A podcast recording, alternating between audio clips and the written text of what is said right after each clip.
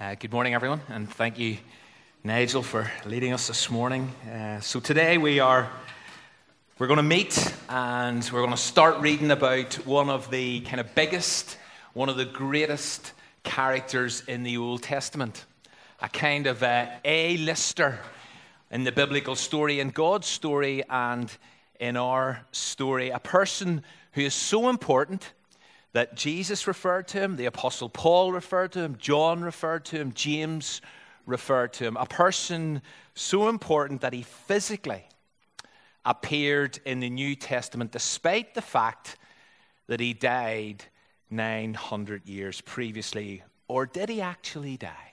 It's a mute point. If you do have a Bible, do you want to grab it and uh, look up 1 Kings 17. I don't have the words of the text on the screen this morning, so if you do have a device with you or, or a hard copy of God's Word, please look up 1 Kings 17. And uh, as Nigel says, even though it is, is Palm Sunday, we are sticking with our Game of Thrones series. Although, if you were here right at the beginning, whenever Nigel mentioned, at the end of this chapter in 1 Kings, there is a death.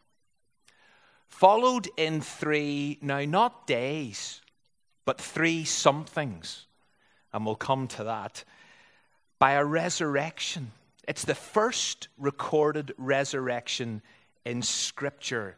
So maybe there is more than a hint of Easter in what we're about to read. Before we, we do read, let me bring us up to speed with where we've got to. Last week, we reached the point where Asa, who had been king in uh, Judah in the southern kingdom, he had died. He had reigned for 41 years, and his son Jehoshaphat had come onto the throne. Asa now was a good king. He Wasn't a perfect king, but he was a good king. The Bible tells us that he did all that was right in the Lord's eyes, and his heart was fully committed to the Lord all the days of his life. And so we concluded you know, it is possible to live for God in dark and difficult times, and it is possible to finish well. Not just to start well, because we, as we, we know and we recognize, so many people start out in the Christian faith well, but don't end well. Asa started well, Asa finished well. 41 years he reigned for. But during the time that Asa reigned for 41 years in Judah, there were a number of kings who came and went in Israel, in the northern kingdom. The last northern king that we looked at was Jeroboam, who was a right royal disaster. But after Jeroboam came this lot. Now, I know lots, uh, lots of you, that's an exaggeration. Some of you love history, right? So he, here is, here's a list of the kings that came after Jeroboam and just a little about them. The next king was a guy called Nadab. He was a son of Jeroboam. He, it says, did evil in the eyes of the Lord and he copied his dad. He did what his dad did. He only lasted two years. And the reason he lasted two years is because Baasha, killed him. And he succeeded Nadab as king, and he reigned for 24 years. But again, Bible says he did what was evil in the eyes of the Lord. Then Elah, who was a son of Baasha, he jumped onto the throne. He only reigned for two years. Why? Because Zimri killed him as he was getting drunk with his palace administrator. Zimri took over as king, but only lasted a week. Seven days. And again, what does Scripture tell us? He did evil in the eyes of the Lord. Then there was a bit of a split vote in Israel regarding who would be the next king. Half of Israel supported a guy called Tibni, the other half supported a guy called Omri. Omri's followers were stronger than Tibni's, so Tibni died and Omri became king, and he lasted for 12 years. Now, this is all during the time of Asa's reign in the south. Omri was king for 12 years. And again, surprise, surprise, he did evil in the eyes of the Lord. Plus, the Bible tells us that he sinned more than any king before him. Then, things got really bad. Like, worse than bad. Who can tell me who becomes king after Omri? Who goes down as the wickedest king who ever reigned in Israel? Go. Ahab. Absolutely Ahab. And there are four things we're told about this king, just to indicate how awful he was. And these all come at the end of 1 Kings chapter 16. Here are the four things we're told about Ahab. He did more evil in the eyes of the Lord than any of those who were before him. More evil than more evil than anyone. He was the sinner of the century. He married Jezebel. Now, even if you know nothing about the Bible, we know that that name indicates immorality. So this was not a good move on Ahab's part to marry Jezebel. Fourth, third thing we're told about him is that he started to serve and worship Baal. Whoa, there we go. There's, we're going to have it read to us out loud. uh, Ahab started to serve and worship Baal, who was the supreme god of the Canaanites. It actually says that this king of Israel, now remember, he was a king of Israel, he built a temple. Solomon had built a temple for the Lord. Ahab built a temple for Baal. And then the fourth thing we're told about him is this, and I'm quoting now He did more to arouse the anger of the Lord. Now, not the jealous anger as a previous king had aroused, just the raw anger. He did more to arouse the anger of the Lord, the God of Israel, than did all the kings of Israel before him. So Ahab was also a right royal disaster. And therefore, a major problem requires a major solution. A big time villain needs an all time hero. Drum roll, enter Elijah. Who is the key character? Or is he?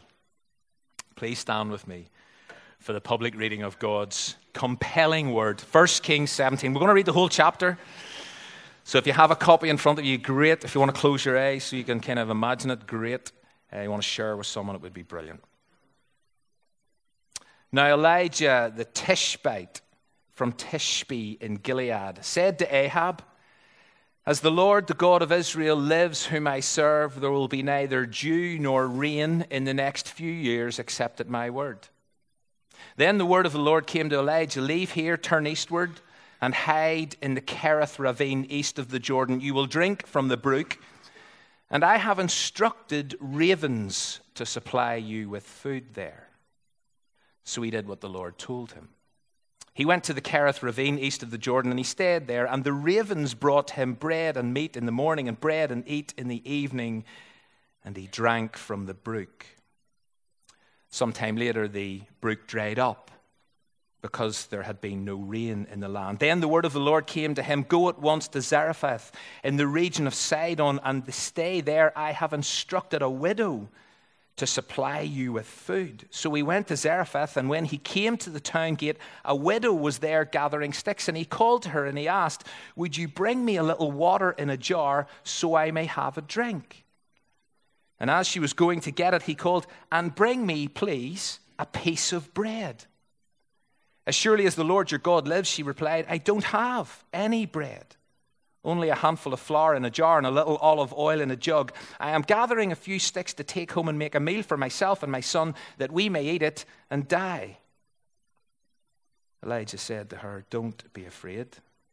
Go home and do as you have said, but first make a small loaf of bread for me from what you have and bring it to me, and then make yourself something for you and your son. For this is what the Lord, the God of Israel, says The jar of flour will not be used up, and the jar of oil will not run dry until the day the Lord sends rain in the land.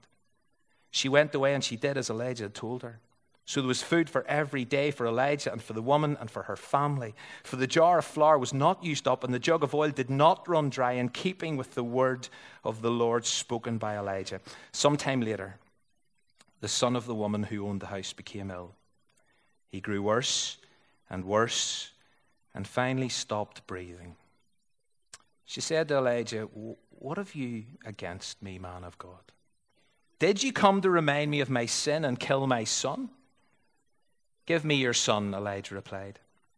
And he took him from her arms and carried him to the upper room where he was staying and laid him on the bed.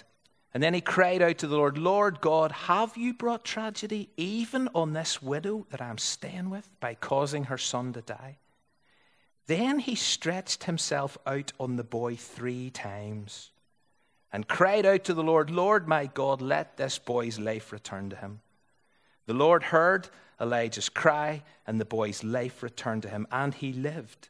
Elijah picked up the child, carried him down in from the room into the house. He gave him to his mother and said, Look, your son is alive.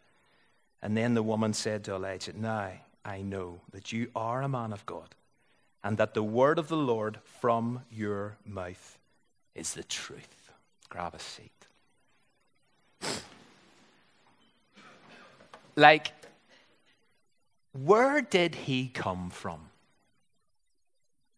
Where did he come from? You know, unlike virtually every other major player in the biblical story, Elijah's introduction is surprisingly abrupt. There's no background information.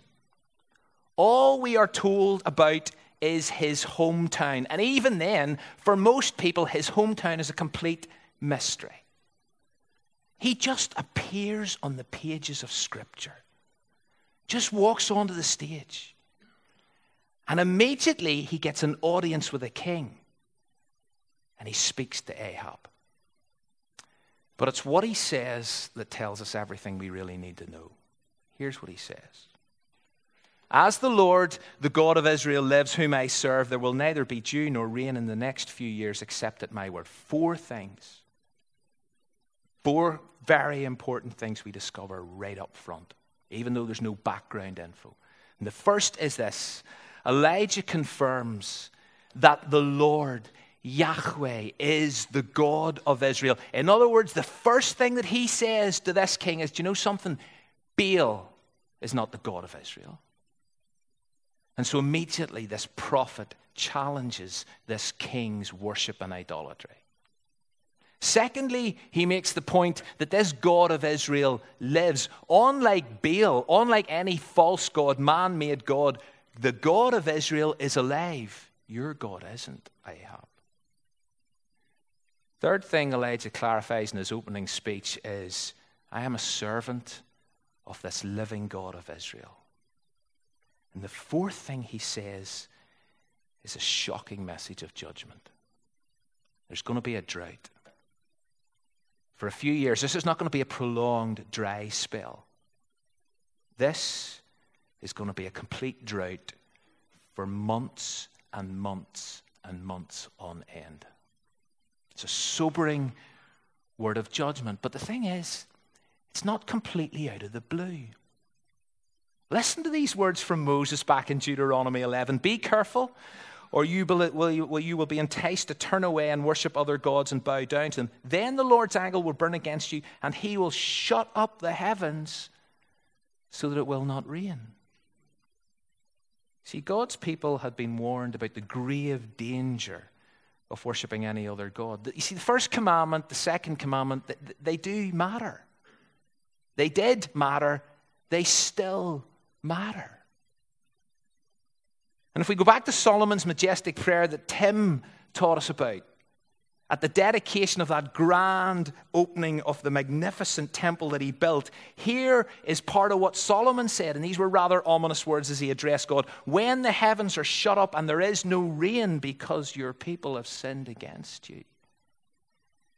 And so these present circumstances in Ahab's day, years later, years after Moses, years after this, it had all been predicted. The Israelites had been warned. Now it was time to face the consequences. You see, what God says will happen does happen. Why? And if you remember nothing else, just remember this phrase God's word is true. God's word is true. But one of the main reasons why this is such a striking message of judgment is you see, because in Canaanite mythology and worship, Baal was the god of the wind and the weather.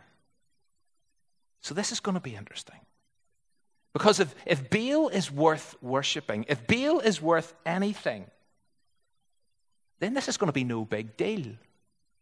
Rain is his speciality, it's part of his repertoire.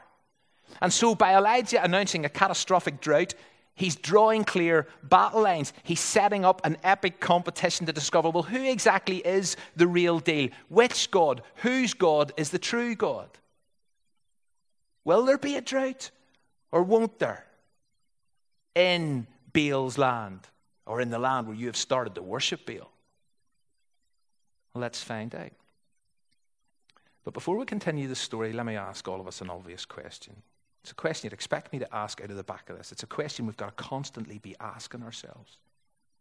Who or what do we currently worship? As people observe our lives, as people have observed your life and my life over the past week, what have they discovered is number one in our lives? As people have, have watched us live, have listened to us speak, who have they observed is the most important in our lives? The Bible makes it really, really clear that we must worship the Lord our God and serve Him only. But it isn't easy, is it? It's not easy whenever the sheer seductive power of the world around us makes loyalty to the one true living God an enormous challenge. I mean, most of us face daily temptation to redirect our worship elsewhere, don't we? It's a challenge to worship God with all our heart, soul, strength, and mind every single day, isn't it? So many other things vie for our attention, vie for our affection compete for our love. But you know, even Jesus himself faced this very issue and allure. But as he was enticed to redirect his worship, he said this, echoing explicit Old Testament teaching. Jesus answered it as written Worship the Lord your God and serve him only. And that is, our, that is my challenge. That is your challenge. That is our challenge. So, how's it been this week? How's your worship of God looked this week? And if there are other gods in whatever form or substance, and they can take many different forms and substance, but if there are other gods that are attracting our worship, that are taking God's number one place in our lives, then it is vital that we refocus. It's vital that we love the Lord our God with all our heart, soul, strength, and mind. It is vital that we can say with Elijah and with integrity that it is God we serve, as opposed to any counterfeit or foreign God. See, God's people can get distracted. God's people can compromise their worship. God's people can entertain other gods. I do. I have this week.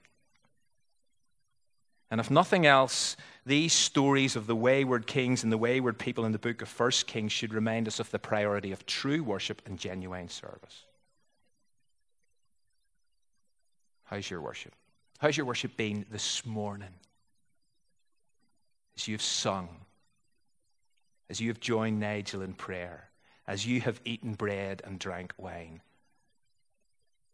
Has it come from here, from your heart? Because God, you're number one. Let's go back to the text. We're at verse 2 out of 24 verses. Okay? So the word of the Lord comes to Elijah. And it says, Elijah, I want you to leave.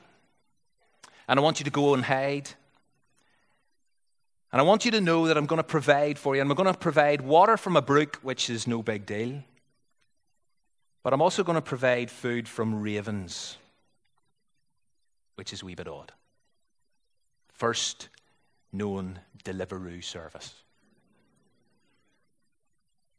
But there's two reasons why this is a particularly odd idea. I mean, it really is odd. The first is ravens were considered unclean. I mean, in Leviticus, it, it spells that out absolutely clearly that they are dirty birds. Secondly, ravens tend to steal food as opposed to provide it.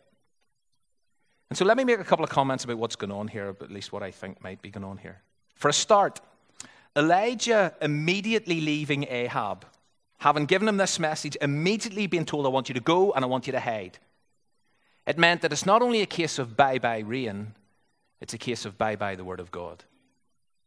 As one writer comments, the disappearance of Elijah spells the absence of the word of God from the life of Israel. Israel's judgment is the drought of the land, but it's also the silence of the Lord. And do you know something? That is a frightening thought. Because you see, whenever God's word dries up and disappears from our lives, we are in real trouble.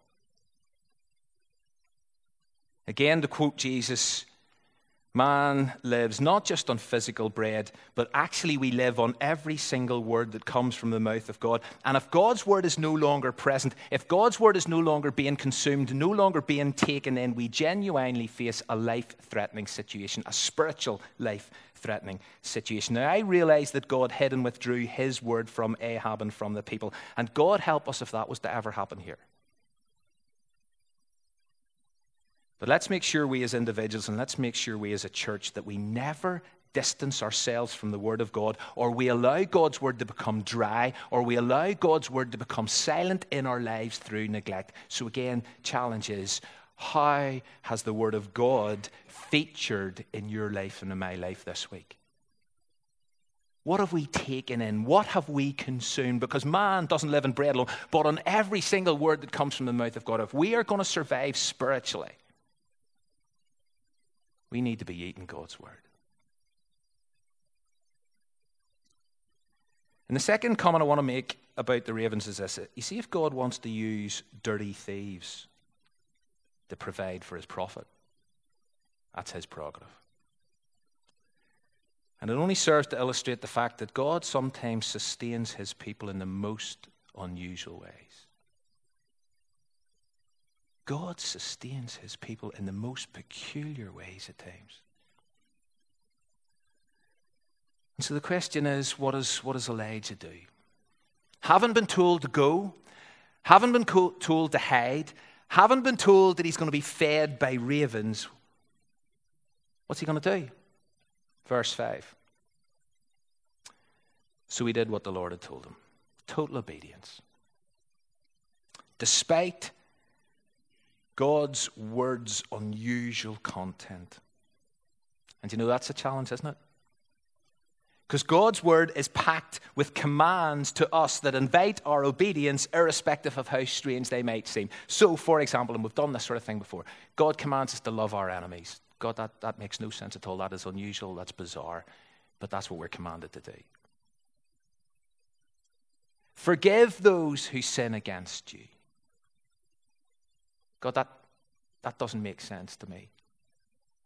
It's what we're commanded to do if we're believers of Jesus.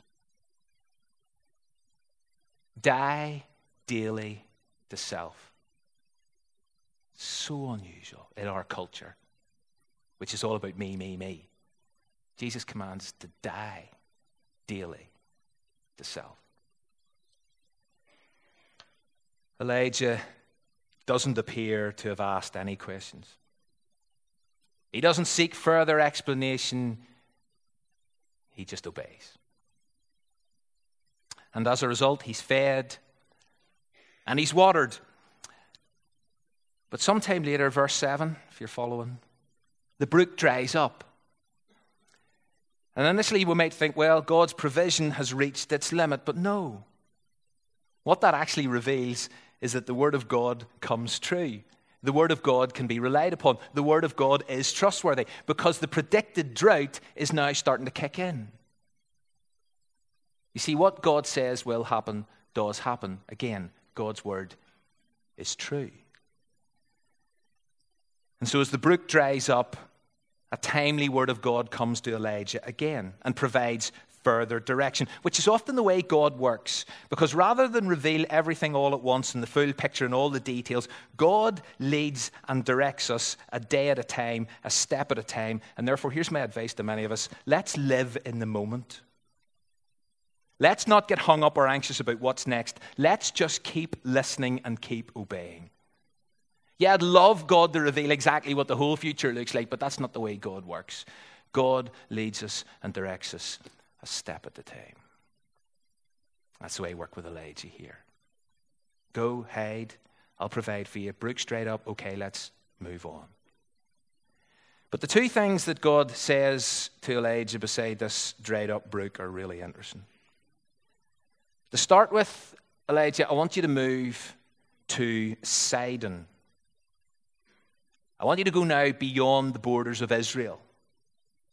which means that not only is the word of God becoming increasingly withdrawn, increasingly distant, increasingly hard to hear, but actually the man of God is being sent into enemy territory. Because do you see Sidon? That's where Jezebel's from.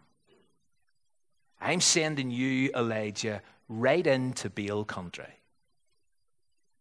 It's a bit like Jonah being sent to Nineveh, but there's a major difference. Elijah doesn't throw the toys out of the pram. In fact, based on this rather uncomfortable command, we simply read that Elijah obeys. And so it says in verse 10 So he went to Zarephath, which is in Sidon. No questions asked, no objections raised. God, you've said it. You've told me where to go. I'm obeying. But the destination wasn't the only surprising aspect of what God said. It's how Elijah is going to be sustained there that doesn't make a lot of sense. I have instructed a widow there to supply you with food. So much confusion, as the TV ad says. Do you know if it wasn't weird enough to have ravens provide for you? Now Elijah is going to be provided by a widow, which is just as strange. Why? Because widows in that culture and context tended to need to be supplied for, not to be the people supplying anyone else. They were the ones who needed people to come into their lives and provide for them. But here God was saying, I have instructed a widow to provide for you. See, dirty birds on the one hand and unlikely women on the other. God really does look after and sustain his people in unusual ways. And very, very quickly, you discover that, right enough, the chances of this widow supplying anything for Elijah, it's a complete joke, God. Because whenever Elijah meets her, and I know there's all sorts of questions, how did Elijah know that this was the particular widow in question? But this particular widow was gathering sticks, and it turns out to be the one that he is meant to meet. But whenever he meets her, he asks for a drink, and then he asks for a piece of bread. And here's how she replies She says, Listen, I don't have any bread. I've only got a handful of flour in a jar and a little olive oil in a jug, and I'm gathering a few sticks to take home and make a meal for myself and son that we may eat it and die. This widow and her son are at death's door. They're preparing their last supper. And so, even though this stranger is only asking for a morsel of bread, that's what it means. He's only asking for a piece of bread. It is still a massive ask. In fact, it's a cruel ask.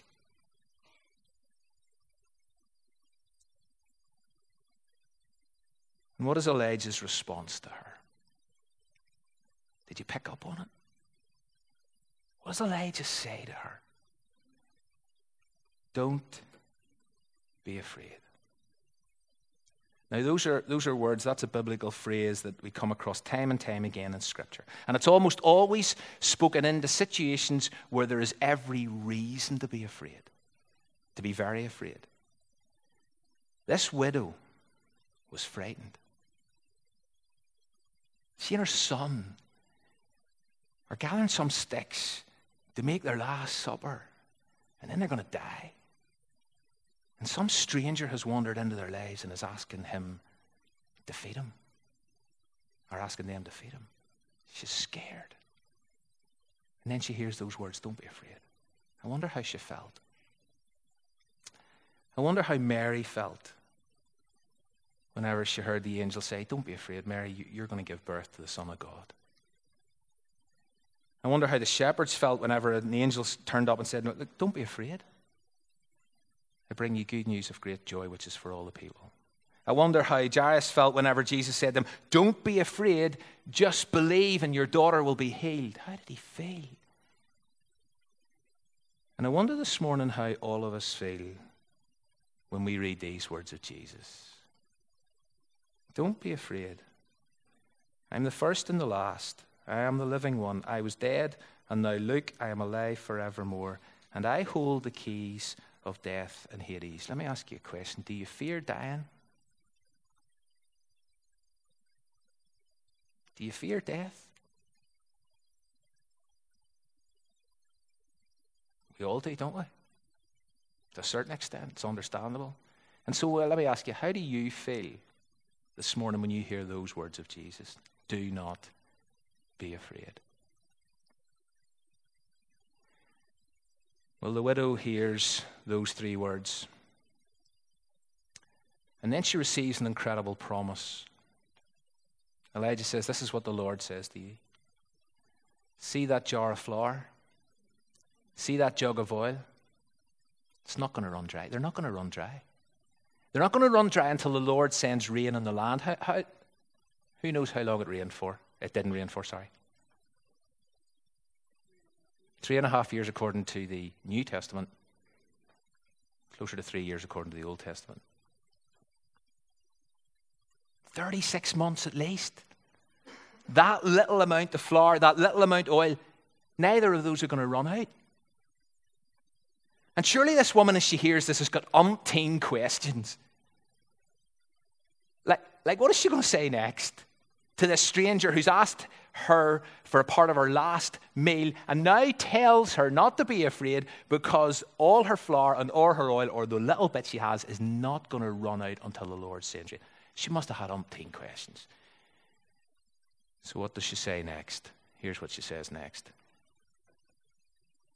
Or what she did next. So, she went away and she did as Elijah had told her. You see, she believed, and I don't know how this worked. She believed the promise of God, she obeyed the command of God, and hers is an example that needs to be embraced by each and every one of us. Believe and obey, trust and obey. Is, is that not a pretty decent summary of the Christian life? We just got to trust God and we got to obey. Yes, it's so many things that God says that are strange or unusual, don't make sense. We've got lots of questions, we've got lots of doubts, but actually, what God says is listen, do you trust me? And are you going to obey me? Like that's what that is what Christianity in a sense boils down to. Do we trust God this morning with our lives and with our inevitable deaths? And are we obeying God? Well, we're getting near the end of the chapter. But one of the things I said right at the start of this morning is that Elijah is referred to by a number of different people in the New Testament, including Jesus. Let, let, me, let me read what Jesus said about Elijah. This is Luke 4. Truly I tell you, Jesus continued, no prophet is accepted in his own town. I assure you that there were many widows in Israel in Elijah's time when the sky was shut for three and a half years and there was a severe famine throughout the land. Yet Elijah was not sent to any of those widows in Israel, but to a widow in Zarephath in the region of Sidon. See, the minute Jesus said that in Luke chapter 4, people wanted to kill him. The minute Jesus said this in Nazareth, people wanted to kill him. They were absolutely livid. Why? Simple. Jesus was making the point that the gospel reaches beyond borders. God's grace knows no boundaries. The Gentiles, non Israelites, they can trust, they can obey, they can become part of the family of God. No one is excluded from the family of God, irrespective of background or where they're from, including widows from Sidon, from Balesville, from Gentile land, from Heathensburg, including those kind of people. No one is beyond the reach and grace of God. The question for us is this People in Nazareth did not believe that. People in Nazareth did not think that was right. People in Nazareth could not accept that. Do we? Do we believe that no one is beyond the reach and grace of God? Story is almost over. Sometime later, we have no idea how long. Tragedy strikes. Son becomes ill. He deteriorates and he stops breathing. He dies. And the mother is devastated and she doesn't understand. And now she has questions. And, and who can blame her? And Elijah takes the dead son in his arms and, and he carries him upstairs. And Elijah cries out to God, and Elijah asks a question. You see, there is a place for questions directed to God in dark places. And so Elijah takes the widow's distress and he prays and he shares her anguish and he expresses it to God on her behalf, and something I reckon we all do on numerous occasions for lots of people. Because we watch as family and friends go through difficult experiences, and what does it do? It drives us to our knees and we cry out to God and we say, Why, God? And we should, not because we have to have an answer to what is going on, but because we have a place to go and we have a throne to approach and we have a God to petition. And in this upper room, it says that God hears the prayer of his prophet and he responds, and something extraordinary happens because after lying on the boy three times, and why does Elijah do that? But he lays on the boy three times and he prays, and supernaturally the son comes back to life. And as I said earlier, it's the first recorded resurrection in Scripture, albeit temporary, because the son will one day experience death again. And on Palm Sunday, our, our minds do automatically wander towards the first Easter whenever Jesus, it says, tasted death for everyone, whenever he defeated it, whenever he rose again to guarantee that for all who do trust and obey, for all who believe in Jesus, then eternal life now awaits. The fear of death may still be real, of course it is, but the sting has been removed. But before we get, kind of get ahead of ourselves and go a week too early, we need to go back to Sidon and we need to finish with the last words of this chapter and the last words spoken by this humble widow. Now I know. as She holds her son again. Now I know that you are a man of God and that the word of the Lord from your mouth is the truth. You see, one of the, one of the big questions raised by this chapter is which God's the real God? Which God is the true God? Is it Ahab's God? Is it Jezebel's God? Or is it the God of Israel? And you see, based on 1 Kings 17, the answer is staring everyone in the face. It's Israel's God. Because Israel's God is the God of creation. Because here is a God who can shut up the heavens and who can cause rain to stop and dew to stop for at least 36 months, if not more the God of creation who can command and dispatch ravens to deliver food every single morning and every single evening. He is the God of all creation. He is the God who can ensure that tiny amounts of flour and tiny amounts of oil don't run out for months and months and months on end. But ultimately, He is the God of creation who is the Lord of life and the Lord of death. Can Baal do any of that? Is Baal any better than that? Well, in the next chapter and in the showdown at Mount Carmel, that, will, that question will be answered once and for all. Elijah is a huge New Old Testament character. He's a huge New Testament character, but he's not the main one. Because does anyone know what Elijah means? Elijah means not that. Sorry, Paul, I just pressed the wrong button there. Elijah means, I'm not going to say it until it comes up on the screen. Elijah means Yahweh is my God. See, the main character is always God, whose word is truth. And therefore, my hope and prayer from this morning, as a result of reading and reflecting on 1 Kings, is that our understanding of God, our vision of God, our worship of God will have intensified. Why? Because our God is greater. Our God is stronger. Our God is higher than any other. And so to him be glory forever and ever. Amen.